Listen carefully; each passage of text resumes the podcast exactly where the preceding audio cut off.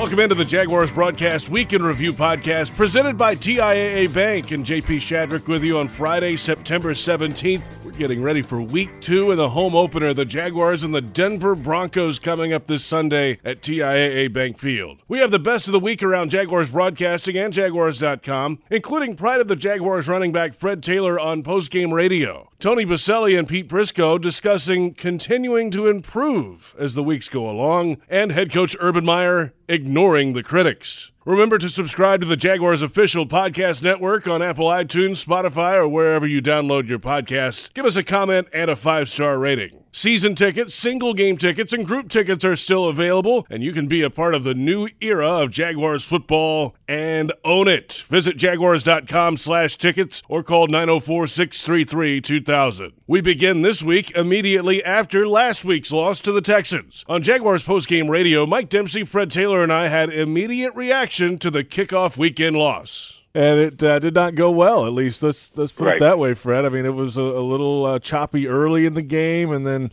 uh, as you said, there was some positivity at, at certain points later, but too little too late for this Jaguars team today overall. The uh, the Jaguars right. defense, though, was, uh, Mike, I think, was we were really thinking, what is this thing really going to look and feel like today?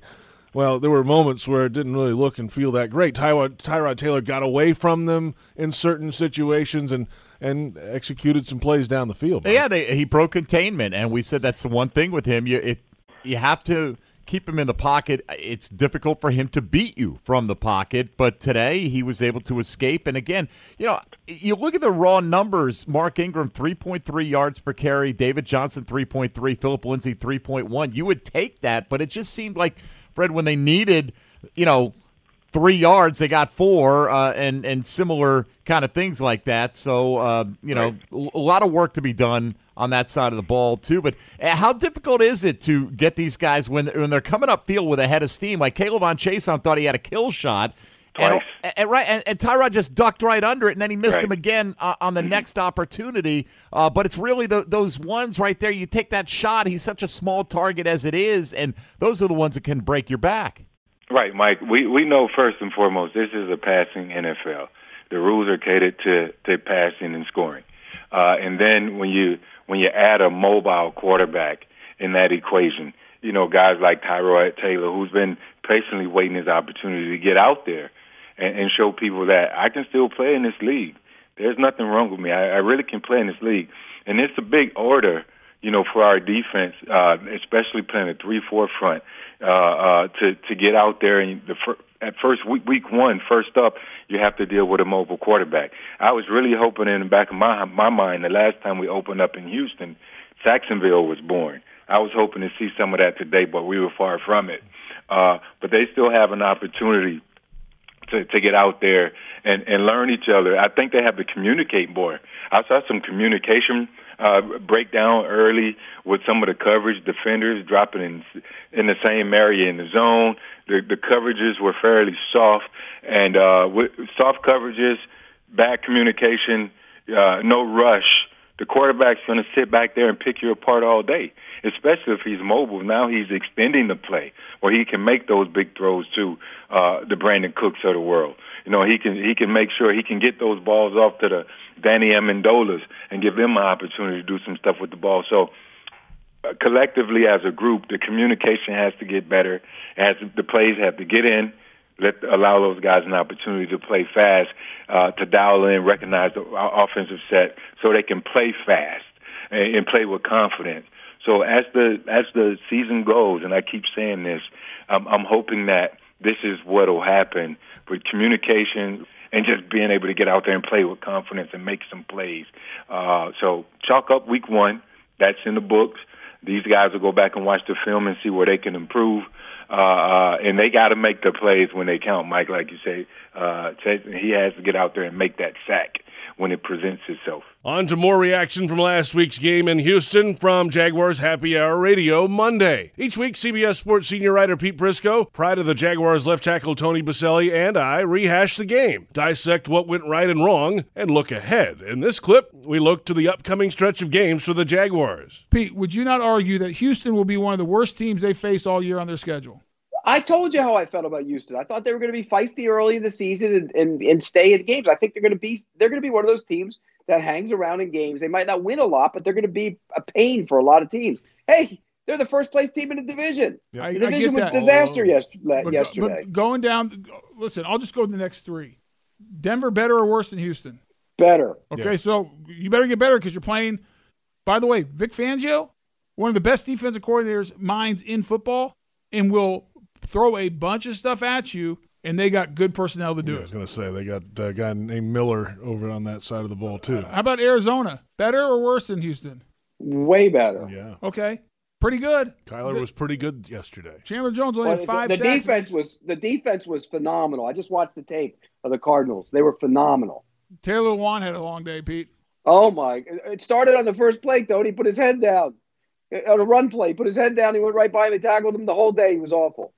You know, I we've, we've come up with this thing at C B S now. Every Wednesday when we make our picks, I give out the annual Spinning Top Award. They've created a little GIF with me spinning on a top. He's this week's winner, I can tell you that. He was awful. Tony, okay. If you didn't know who that was, you would have thought it was some guy that got up off the street to play. That's how bad he was.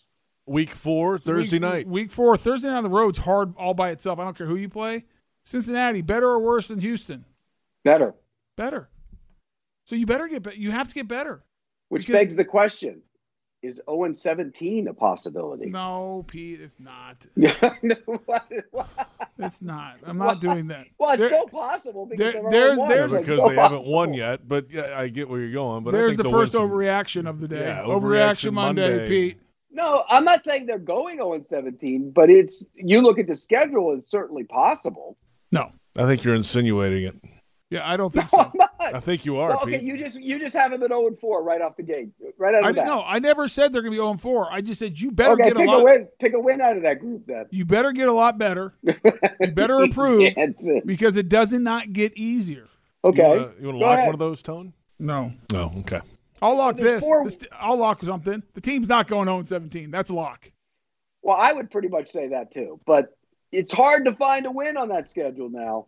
Well, if you play that way, but be, the first rule in football, first rule, don't beat yourself. First rule, don't beat yourself. Like, just clean that up, and you got a chance. Moving along now to Wednesday. Head coach Urban Meyer in his press conference was asked about his name being rumored around the Southern Cal opening, and he set the record straight right away. Yeah, there's no chance that uh, I'm, I'm here and committed to try to build an organization.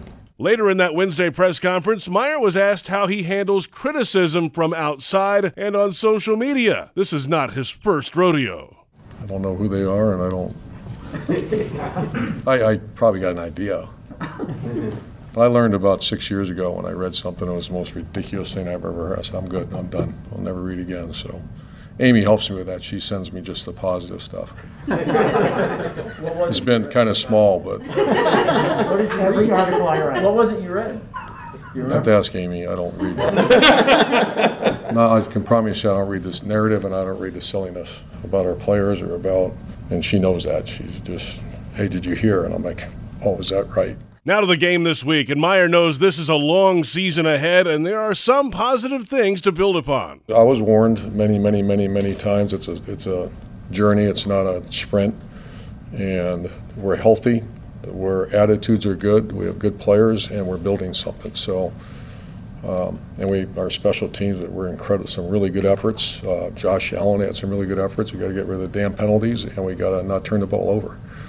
Building that's off. That's going to be that way for. one hundred years from now. Quarterback Trevor Lawrence threw three interceptions last week in his N F L debut, and the Jaguars' offense got away from the run early. Those penalties that Meyer just talked about were one of the reasons why, and then they were trailing later in the half. Lawrence said that twelve straight throws to begin a game is not what they had in mind. I don't think everyone, anyone tries to go throw it twelve times straight coming out, coming out of the gate, but you look at the penalties and backed up and the third down situations, you just have to. So, um, and then You know, I had an early miss low on the out to D J, and that put us in third down or second down in the screen, and you know, so all of that, and some of those were screens too, which they're passes, but all, obviously that's for run after the catch, so it's a little bit different. Um, But yeah, that's that's obviously not what you want. So we all got to do better. It's not that's not the offensive coordinator. That's really us on execution and putting him in a bad spot. Lawrence also could use his legs to extend plays or to gain a little something when a play breaks down. But I think I speak for most Jaguars supporters when I say slide, Trevor, slide.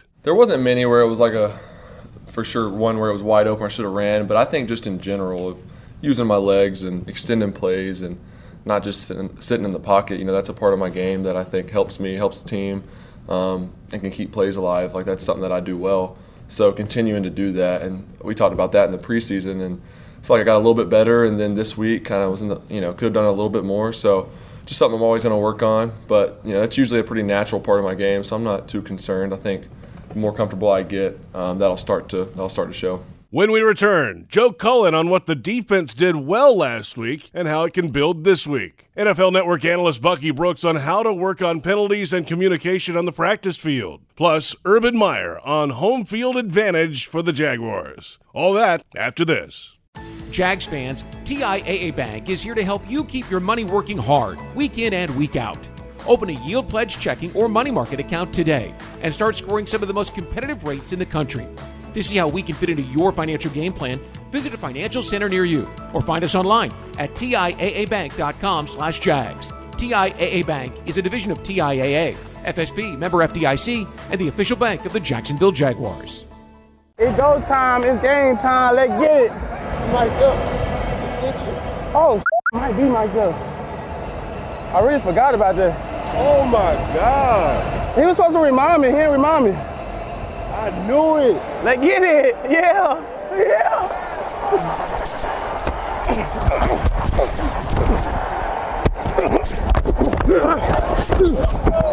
I ain't had nowhere to go either, though. I'm going to have to do some ooh, ooh, ooh to get out of there. Welcome back to the Jaguars Broadcast Weekend Review podcast presented by T I A A Bank, and that was wide receiver LaVisca Chenault Junior mic'd up last week. The full piece available on Jaguars dot com. The Daily's Place schedule coming up, Trippy Red, September eighteenth, that is tomorrow. Santana next week, September twenty-first, three eleven on the twenty-second, Counting Crows on the twenty-third, a busy week. Tickets available at Daily's Place dot com. And as always, thanks for checking out the official Jaguars Podcast Network. Leave us a comment and a five-star rating. The Jaguars defense gave up six plays of twenty or more yards in last week's loss, but the Texans never really broke through with any big runs by the running backs. Defensive coordinator Joe Cullen in his press conference Thursday discussed some of the issues from last week, but also felt confident in the group's play against the run. You know, when you, when you really dig in the run defense, so what's the yard per carry? We're a yard less than we were a year before.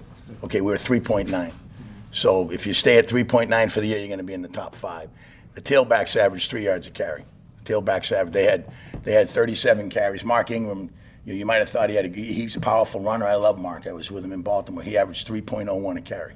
So the tailbacks averaged three yards a carry.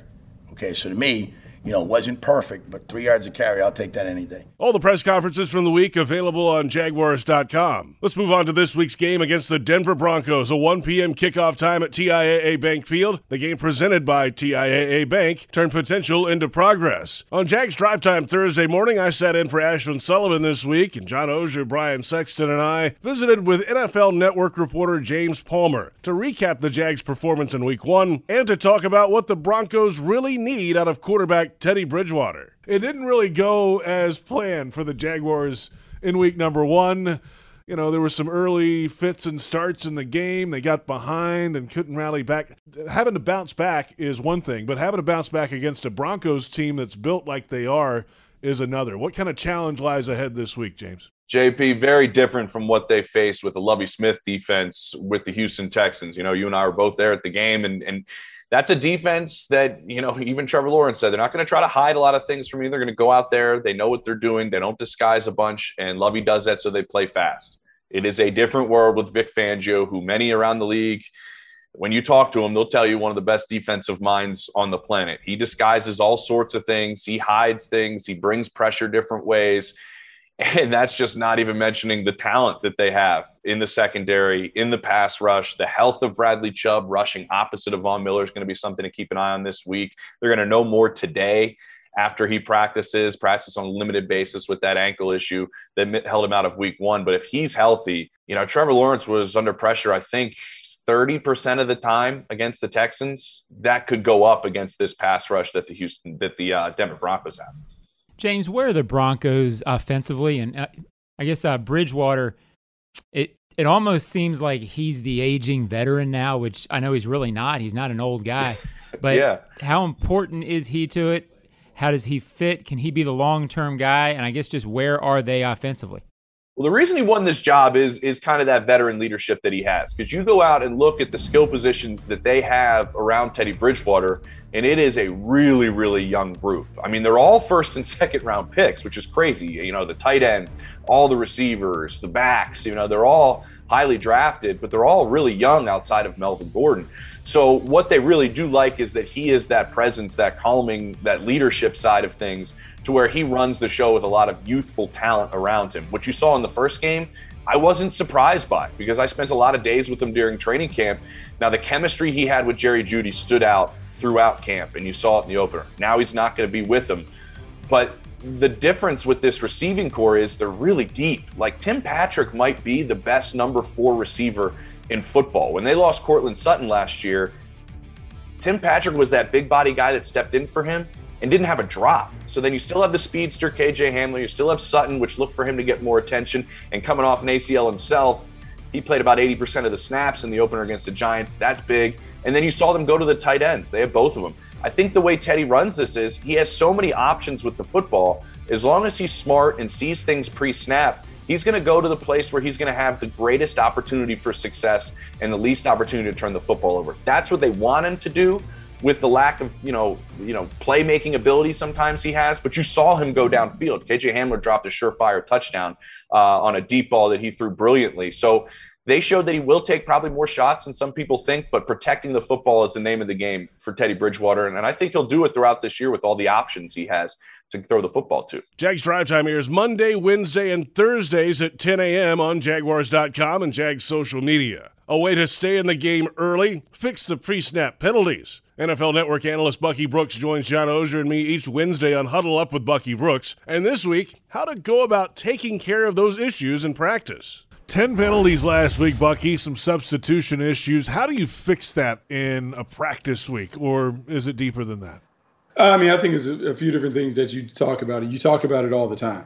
And I'm sure it's one of those things that Urban has talked about from the day that he's taken the job. When he stands in front of the team, he has to outline how to win. And I think that's one thing that we can't underestimate.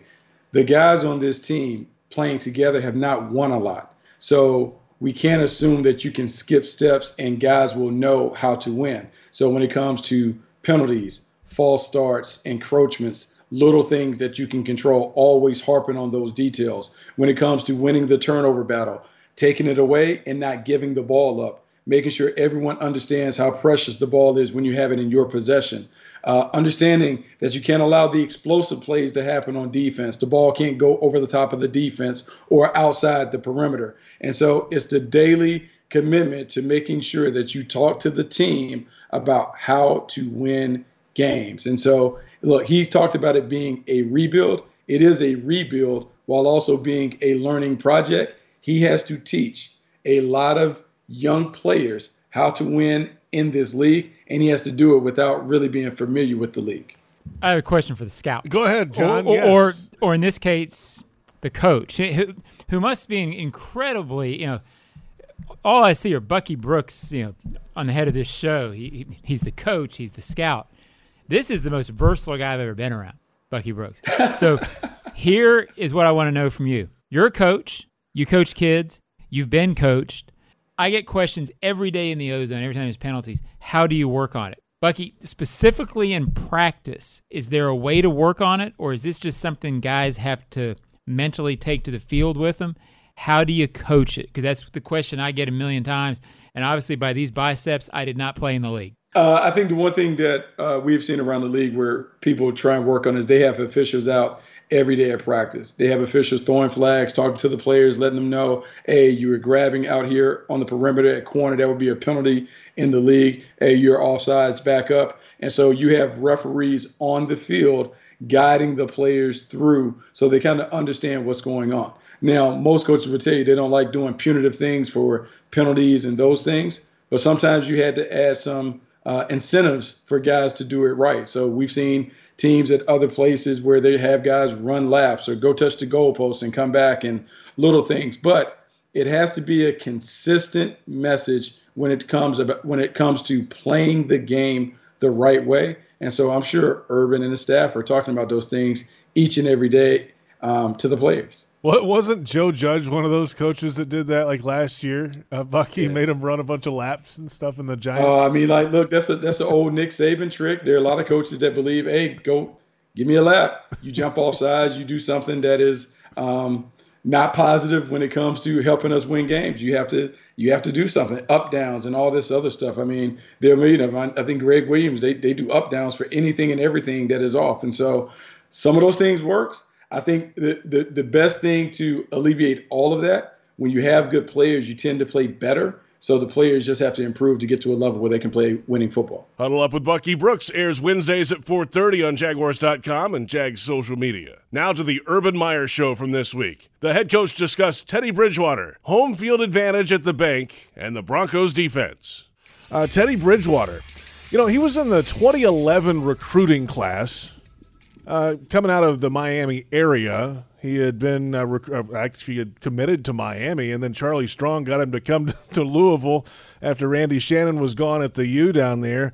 I know you were at, at E S P N in twenty eleven, but uh, what are your what is your recollection of time with Teddy Bridgewater, maybe in the recruiting process? Yeah, I did get involved with that one, but I know Charlie, uh, he he did a great job for Coach Strong at Louisville, and and uh, wonderful guy. I, I know enough about him. Uh, man, he's a, a pro's pro. You know, we, we saw his name out there, and, and uh, a guy that could compliment Trevor, too. We looked at him, and, and I just have great respect for him as a player. Coach, this week, uh, trying to bounce back from a loss, is there anything better than doing that at home? Here, you'll be able to come back and be a little bit amongst the confines of some fans that will certainly help you along the way. Yeah, doggone it. I want this place to, you know, that's just a dream of, you know, we have a, a great owner, we have a great city. We got to develop as a, to become a great team because these fans deserve it, and we want them to be out here. And, you know, I made a comment early in that, you know, we have a reputation of giving away or selling tickets or something like that. I just, you know, I just have an you know, incredible dream of what this stadium, I want this thing to look like. And so it starts this week, so I'd love to see everybody come out. And uh, as important as that is, or more important, we play well. And the Denver Broncos come to town last week. They went on the road and beat the New York Giants. Good football team, and one thing that they're certainly known for, Vic Fangio, their head coach, is a defensive-minded guy, and he's got a couple really good football players on that defensive side of the ball. Oh, they're pass rushers. Uh, you know, Von Miller is obviously a, uh, one of the legendary pass rushers. Like, he's been around forever. And uh, my first experience against him, I know of him, and um, he, he's electric fast. He changes up his rush on you, and you have to be aware, you know, he lines up to our right side. And then uh, Chubb, if he plays, is another. Didn't play last week, but he's another pass rusher. So they've done a good job loading that uh, team up with good players. Very big inside and strong inside. So uh, very well-coached defensive team. And finally, a final thought with you, Coach. You know, just, just getting back on track. Week number two, it, it was one of seventeen last week. You can turn the page on this Tuesday and, and look forward to, to week number two, and that's the beauty of the N F L, and a twenty-four hour rule. Do you live by that twenty-four hour rule? Yeah, I wish I could, man. I, you know, I never. You know, that's there's there's poster children for a way to do things and how not to do them and how I take a loss. But the best thing today, and I told the best fifteen minutes of my day, and I do it about every hour, is I go walk down the train room and locker room and, and weight room and just talk to players, and uh, that that's what this whole thing's all about. It's always been that way for me. So go down and talk to them, and we all got to do better, and we are committed to do that.